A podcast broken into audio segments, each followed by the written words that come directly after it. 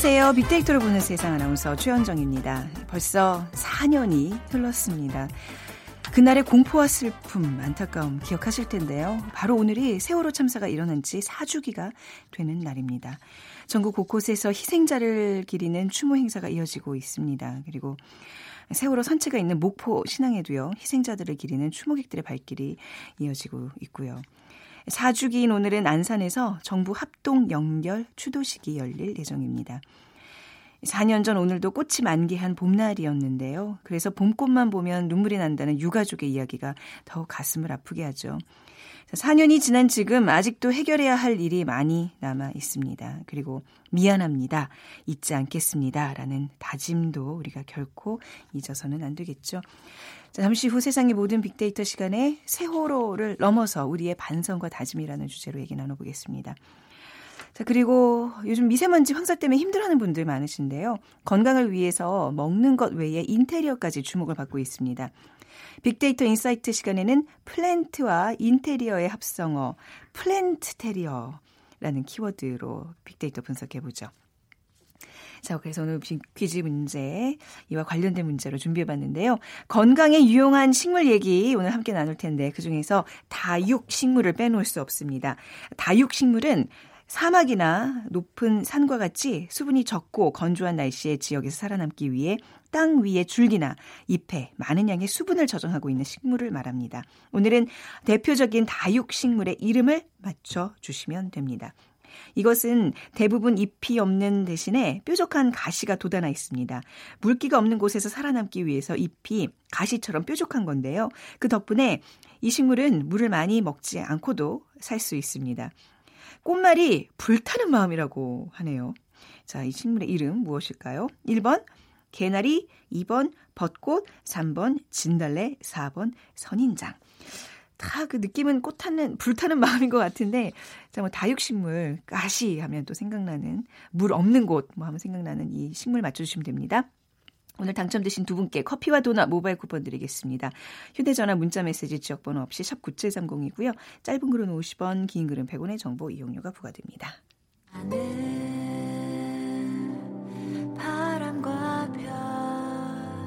애 추울까봐 걷어나고 책가방 있어서 책가방 재워놨거든요.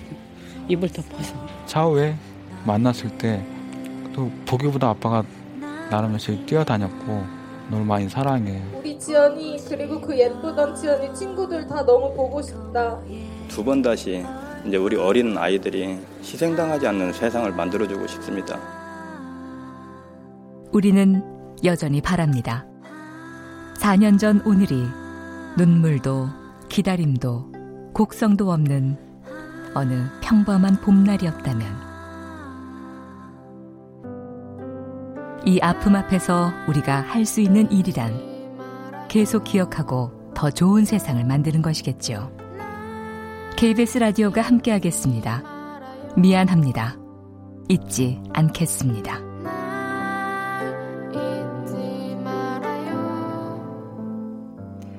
자, 오늘 이 시간 비커뮤니케이션 전민기 팀장과 함께 하겠습니다. 어서 오세요. 네, 반갑습니다. 네. 어, 앞에 이 음악과 사람들의 목소리 듣는데 가슴이 다시 또 먹먹해지는 그런 느낌 받으셨죠? 네네. 네. 그동안 우리가 4년간은 이게 봄은 왔는데 항상 봄인 줄 모르고 지냈어요. 그야말로 그 출래불사춘의 4년을 함께 보냈는데 4.16 아, 이번에도 또 어김없이 찾아왔습니다. 이번 벌써 4주기를 맞았네요. 그렇습니다. 4주기를 맞았고요.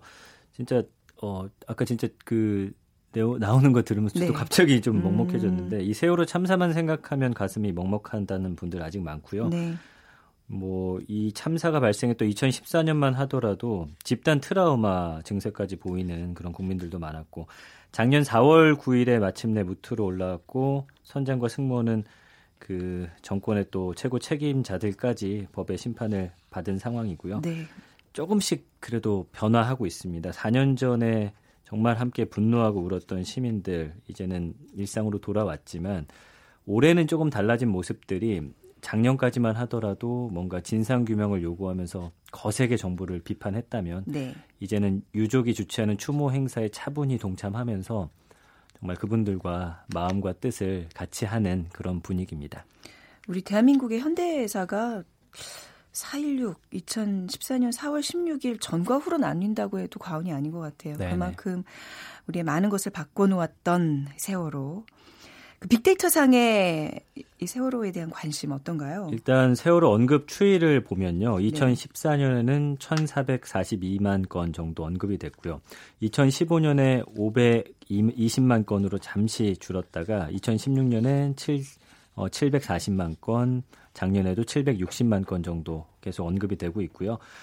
어, 2014년 언급량이 무려 1,400만 건 언급되면서 대한민국을 정말 충격에 빠지게 했던 최고의 이슈였다라고 할 수가 있겠고요.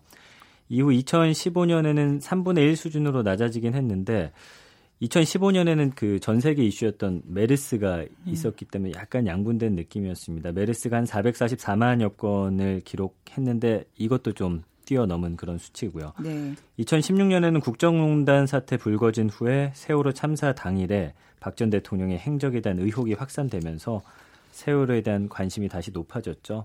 그리고 2017년에 들어서는 침몰한 지 1073일 만에 세월호가 인양되면서 미수습자 수색과 침몰 원인 진상 규명에 대한 국민들의 관심이 높았는데 이 언급량은 정말 다른 이슈들과 비교했을 때 비교하기 힘들 정도로 정말 많은 언급량이고요. 4년 내내 이거는 국민들의 어떤 바람과 그런 마음이라고 보시면 될 것 같습니다. 네.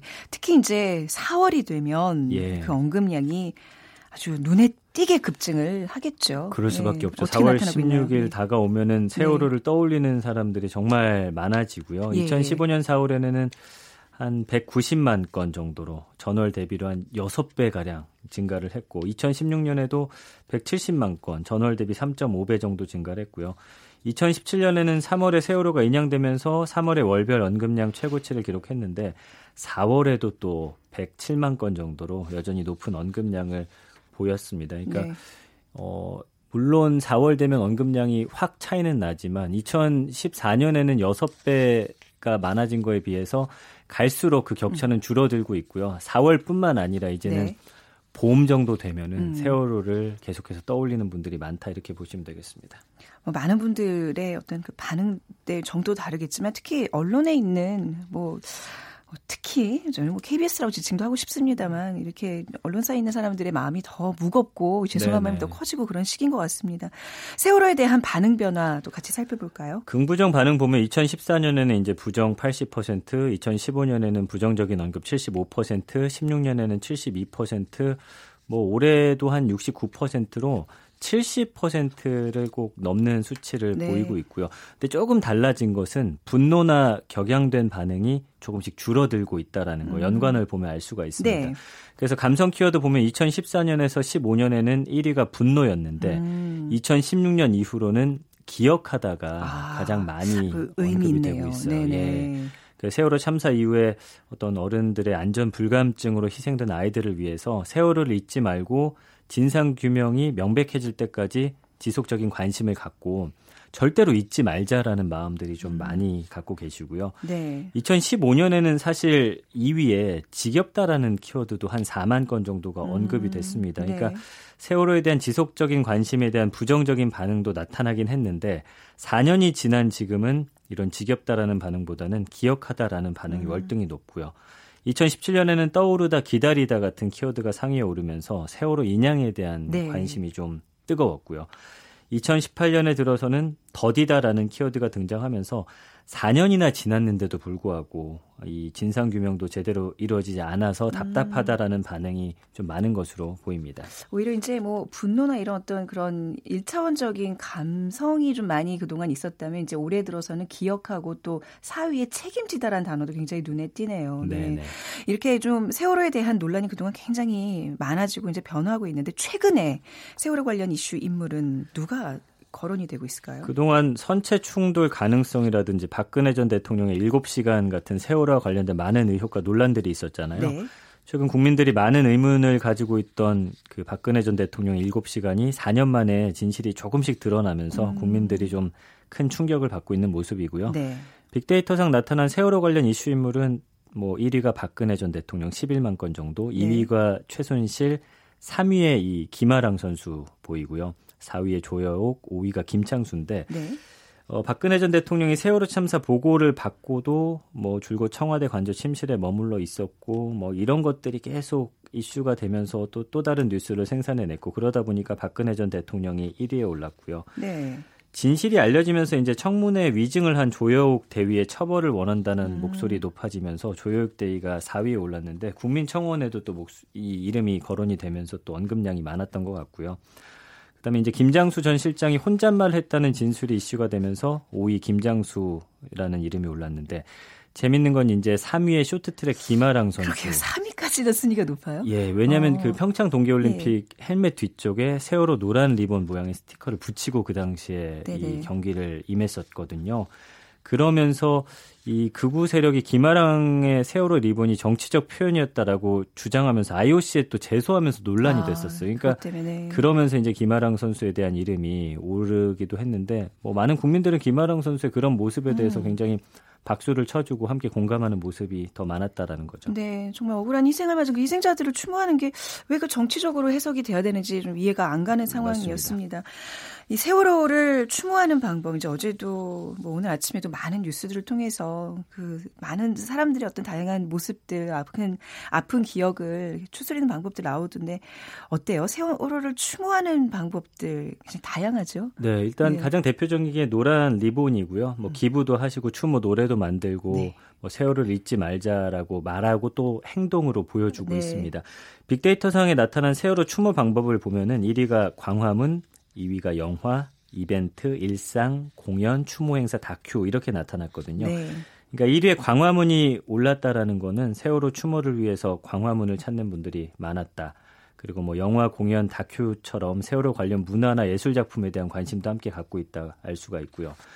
이 참사 관련 이벤트나 추모 행사에 직접 참여한다라는 반응도 많았고요. 음. 또 일상이라는 키워드가 등장하면서 우리가 일상 속에서 어떤 특별한 의식을 통해서가 아니라 일상에서도 세월을 잊지 않기 위한 사람들의 노력이 네. 이 빅데이터 상에서 엿보이고 있습니다. 새, 일상에서 세월을 잊지 않는 방법. 글쎄요, 저도 오늘 아침에 아 오늘 맞아 오늘은 꼭 그거 하고 와야 돼 하면서 그 배지를 정말 아.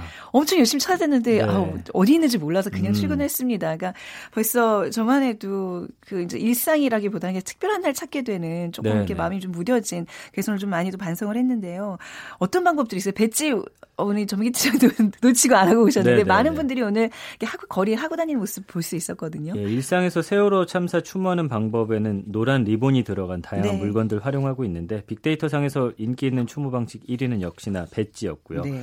2위가 팔찌, 스티커, 4위가 SNS, 열쇠고리, 가방고리, 에코백 뭐 다양하게 나타났습니다. 음. 요즘에는 자동차 보면 뒷창문에다가도 네. 이렇게 스티커로 붙이고 다니시는 분들도 많고요.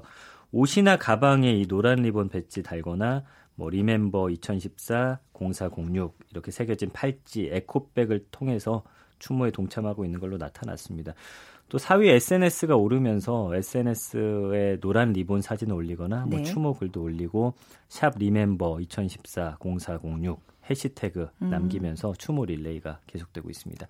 그러니까 꼭 거창한 방법이 아니더라도 네. 내가 할 수 있는 그런 범위 안에서 이렇게 마음들을 표현하고 계십니다. 네, 이게 사실 굉장히 부끄럽게도 대한민국의 생활을 그대로 드러났던 정말 충격적인 참사였잖아요. 그래서 네네. 이거를 계기로 국민들의 좀 각성이 있었던 시기였던 것 같습니다. 맞아요. 그러니까 예. 이제 시스템에 이렇게 같이 맞서서 진실을 좀 갈구하자, 진실을 좀 추구하자 이런 어떤 국민적인 움직임이 이렇게 많은 또 세상의 변화를 이끌고 있고 그래서 우리가 세월호 참사 사주기에는 우리 앞으로 어떻게 할 것인가 좀 다짐을 하는 기, 계기가 좀 많이 마련됐으면 좋겠어요. 그렇죠. 뭐 네. 그동안 큰 사건 이렇게 인명 피해가 있는 사건들 터졌을 때 사실 국민들이 할 수 있는 건 그냥 함께 안타까워하고 음. 가슴 아파했던 일에서 그쳤다면 네. 이제는 진상 규명도 철저히 하고 사회적인 제도도 바꾸기 위해서 지속적인 좀 관심이 필요하지 않나. 아직도 미수습자가 음. 다섯 분 계시거든요. 그쵸.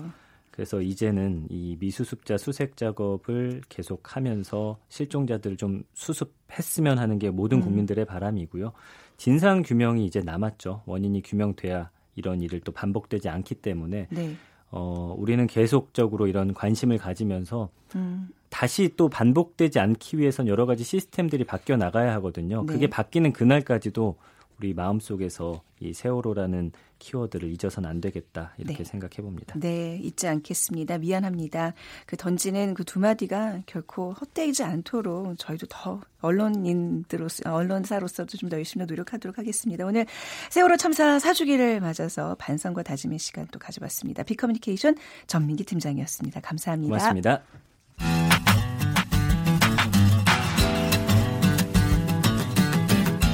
마음을 읽으면 트렌드가 보인다. 빅데이터 insight. 타파크로스 김용학 대표가 분석해드립니다.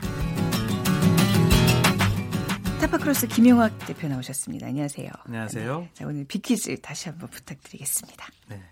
건강에 유용한 식물 중에 다육식물을 빼놓을 수가 없는데요. 다육식물은 사막이나 높은 산과 같이 수분이 적고 건조한 날씨의 지역에서 살아남기 위해서 땅 위에 줄기나 잎에 많은 양의 수분을 저장하고 있는 식물을 말합니다. 오늘은 대표적인 다육식물의 이름을 맞춰주시면 되는데요. 이것은 대부분 잎이 없는 대신에 뾰족한 가시가 돋아나 있죠. 물기가 없는 곳에서 살아남기 위해서 잎이 가시처럼 뾰족합니다. 그 덕분에 이 식물은 물을 많이 먹지 않고도 살 수가 있는데요. 꽃말이 불타는 마음인 이 식물의 이름은 무엇일까요? 1번 개나리, 2번 벚꽃, 3번 진달래, 4번 선인장입니다. 네, 정답 아시는 분들은요. 휴대전화, 문자메시지 지역번호 없이 샵 9730으로 보내주세요. 짧은 글은 50원, 긴 글은 100원의 정보 이용료가 부과됩니다. 오늘 대화의 주제가 플랜테리어예요. 앞서 이제 플랜트와 인테리어의 어, 합성을 하는 말씀 드렸는데 요즘 이 단어가 많이 그 급부상하고 있나 봐요. 그렇습니다. 어, 지방 곳곳에 인테리어의 효과를 대체할 수 있는 소품으로 네. 식물이나 화분으로 포인트를 주는 인테리어를 일컫는 단어인데요. 어, 집안에서는 planterior라고 할 수 있다면 직장 내에서는 일전에 소개해드렸던 deskterior 같은 것이 될수 있을 것 같습니다. 네. 자신의 책상 위에 꼭 식물이 아닌 다른 소품까지 포함해서 자신한테 힐링이 될 수 있는 어, 책상을 만드는 걸 deskterior라고 하는데요. 네. 최근에 1인 가구들이 부상을 하면서 큰 돈을 들이지 않고도 집안의 분위기를 바꿀 수 있는 소품으로 음. 식물을 이용한 인테리어를 많이 하고 있죠. 네. 아무래도 요즘 밖에 나가기가 좀 많이 좀 꺼려지는 시기잖아요. 그렇습니다. 미세먼지, 뭐 황사 등으로 네. 이제 그런 이유가 분명히 크게 작용하고 있는 것 같네요. 맞습니다. 이런 어, planterior를 하는 소비자들의 needs를 분석을 네. 해보면 예전에 저희가 집안에 화분을 드릴 때는 대부분 관상용으로 드렸잖아요. 음. 그렇죠, 그렇죠. 근데 최근에는 집안의 공기를 정화할 수 있는 기능성 욕- 어, 욕구가 있거나 네. 아니면 반려식물을 원하는 두 가지의 의미를 많이 지니고 있습니다. 이 집안 공기 정화 같은 경우는 말씀하신 것처럼 미세먼지가 가장 큰 동기가 될 거- 되겠죠. 아무래도 그 친환경적이면서 이런 부분들의 문제를 자연스럽게 해결할 수 있는 대안으로 식물을 선택하고 있는 것이고요. 네. 대표적인 이런 공기정화 식물 중에서 틸란드시아라고 하는 게 있습니다. 네. 어, 틸란드시아라는 아. 이름의 식물이 있는데 네. 이게 남아메리카의 파인애플 속에 속하는 식물이에요. 네. 어, 이 라디오에서 제가 이제 좀 자세히 설명을 드린다면 네. 아주 작은 건 5cm부터 큰 건 2m가 넘는 것도 있지만 파인애플의 잎을 연상을 하시면 그런 잎이 굉장히 크잖아요. 파인애플 잎이라는 게. 네, 그것이 어 폭은 한 30cm, 높이는 한 25cm 정도의 크기로 네. 이렇게 이루어져 있는 어, 그런 모양의 식물인데요. 아, 네. 어, 이런 것들이 어, 이 이파리가 공기 중에 수분과 먼지를 끌어당겨서 먹고 사는 거예요. 그러다 보니까 집안의 공기와 뭐 이런 것들이 자연스럽게 어, 이게 정화가 될 수가 있는 먼지 거죠. 먹는 식물. 하면서 이게 약간 좀 수염 모양의 형태도 있고 맞습니다. 그렇네요. 이게 네. 요즘 유행이었군요. 대표적인 것이 예, 식물이라. 수염 어, 네. 틸란드시아이죠. 네. 그리고 좀 전에 말씀드린 것처럼 또 하나가 예전에 화분은 어머님의 몫이었거든요. 사실 저기 젊은 사람들은 갖다 놓고 그냥 저기 죽이는 경우가 대부분이죠. 그렇죠. 네. 그런데 최근에는 네. 이런 식물들을 혼자 사는 분들이 많이 사고 있어요. 왜 음. 아, 그러냐 하면 네. 반려동물들 같은 경우는 굉장히 유한이 되지만 혼자 집안에 놔두고 직장을 가면 계속 마음이 쓰이잖아요. 네네. 근데 식물 같은 경우는 그러지. 않거든요. 네. 정기적으로 물만 잘 주면 어, 식물과 소통할 수 있기 때문에 그리고 또 하나는 아이를 두고 있는 육아맘들 입장에서는 이런 식물들 그것이 뭐 어, 토마토 같은 작은 어, 음. 과육식물도 되지만 식물들의 씨앗을 주고 물을 주면서 생장에 가는 과정을 아이와 함께 아, 느끼는 좋죠. 과정에서 네. 정서적으로 굉장히 도움이 되기 때문에 네. 어머님들이 많이 구매를 하고 있는 거죠. 음. 빅데이터 상에서 플랜테리어는 어떻게 나타나고 있나요? 네, 해마다 플랜테리어에 대한 관심도가 크게 급증하고 있는 것들을 살펴볼 수가 있는데요. 네. 2015년, 16년, 17년 굉장히 급상승하고 있습니다. 특히 2017년도의 경우에는 2016년도에 비해서 언급량이 무려 252% 이상 증가를 하고 있습니다. 즉, 홈 인테리어의 일부로 플랜테리어에 대한 관심이 크게 증가하고 있는 것이고요. 소비자들의 만족도를 살펴보니까 예쁘다, 매력있다, 싱그럽다 등 긍정적인 평가가 대부분을 보이고 있습니다. 어, 특히 2018년도 1, 분기 같은 경우는 전년도 1분기에 비해서 훨씬 더 증가폭이 큰데요. 어떤 측면에서 어, 이런 결과들이 도출되었는지를 그 카테고리 분석을 해보면 홈 인테리어와 연관되어 있는 어, 분야들 중에 가구나 소품 같은 경우에는 변동률이 별로 차이가 없지만 네. 식물 같은 경우에는 크게 증가하고 있습니다. 2015년도 같은 경우는 식물에 대한 비중이 약 9%였는데 2016년도에는 16%, 2017년도에는 20%로 음.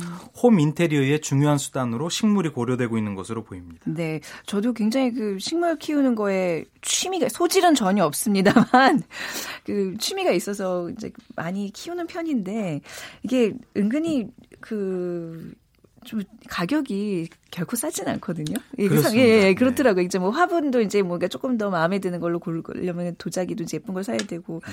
뭐 등등 해서 그냥 그냥 굉장히 뭐 저가의 어떤 취미 생활은 아닌데 네. 요즘은 플랜테리어 어떤 상품들이 좀 인기를 끌고 있나요? 네, 유통 시장에서 플랜테리어 네. 품목들을 좀 살펴봤는데요. 어, 한 대형마트의 발표에 따르면 네.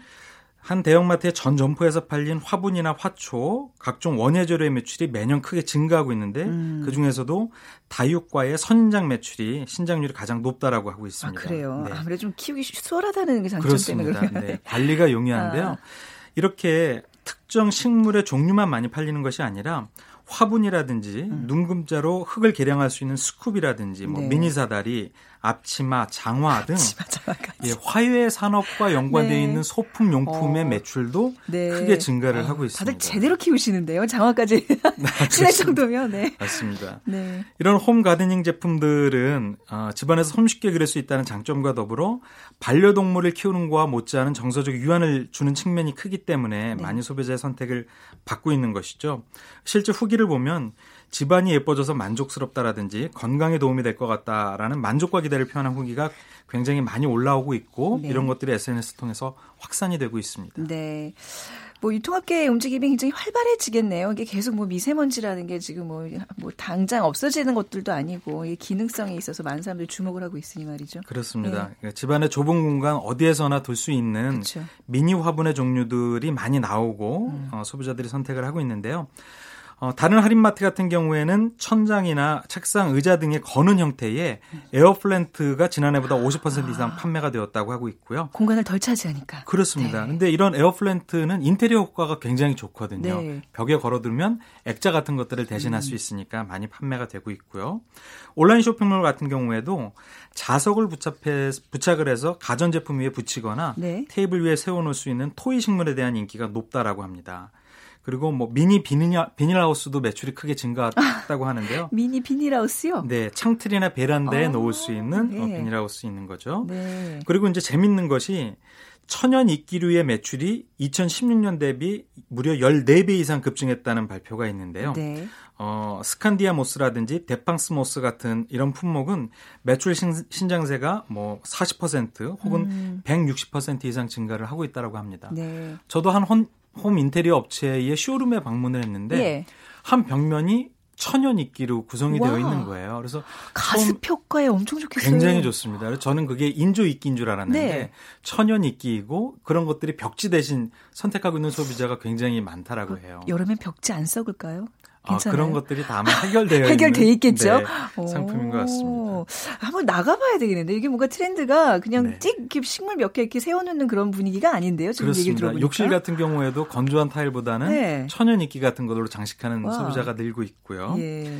백화점에서도 이러한 트렌드를 반영한 것들이 나타나고 있는데요. 일명 플라워 카페가 많이 입주를 하고 음. 있는 겁니다.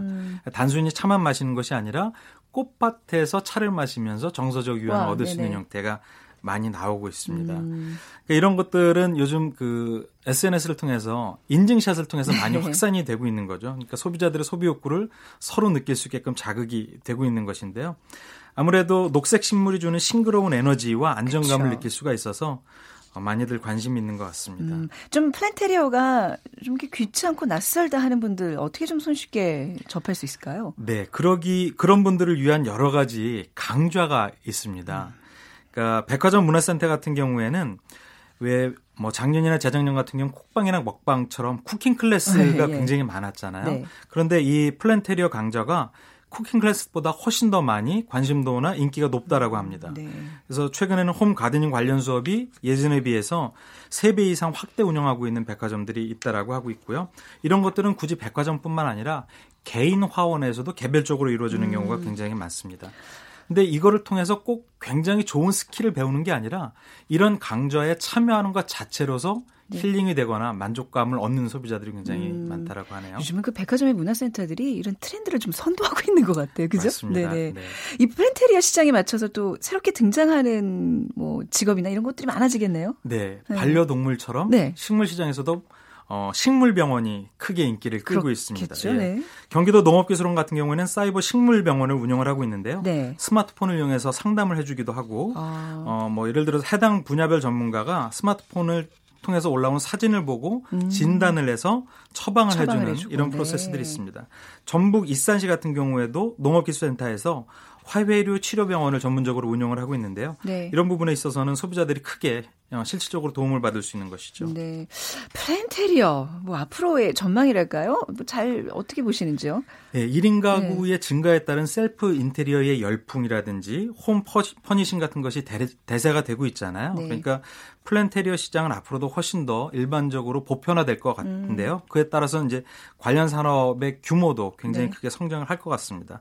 하나는 이 반려식물이라는 용어를 저희가 주목할 만한 필요가 있는데요. 네. 현대 사회에 살고 있는 소비자들한테 반려동물이 위안을 주는 것처럼 반려식물 시장도 음. 관리의 용이성이나 이런 부분 때문에 지속적으로 관심을 받을 수 있을 것 같고요. 네. 없어졌으면 좋겠는데 미세먼지가 계속 아, 있게 된다면 그쵸. 이런 공기 정화를 네. 어, 기대하고 있는 소비자들의 선택을 계속 받을 것 같습니다. 네. 자, 싱그러운 또 이제 초록의 계절을 맞아서 플랜테리 오늘 소개받았습니다. 타파크로스의 김효학 대표와 함께 했습니다. 감사합니다. 감사합니다. 자, 오늘 정답은요. 4번 선인장이고요. 저희가 두 분, 어, 그 저희 게시판을 통해서 당첨자 올려드리겠습니다. 오늘 마지막으로 띄워드릴 곡은요. 그 루시드 폴의 사월의 춤인데요. 제주 4.3을 추모하는 노래긴 한데요. 가사 보면 이유도 모른 채 죽어가는 사람들이라는 가사가 나옵니다. 오늘 좀 찾아 듣게 될 곡이 아닌가 싶어서 여러분과 함께 나누겠습니다. 지금까지 아나운서 최원정이었어요. 고맙습니다.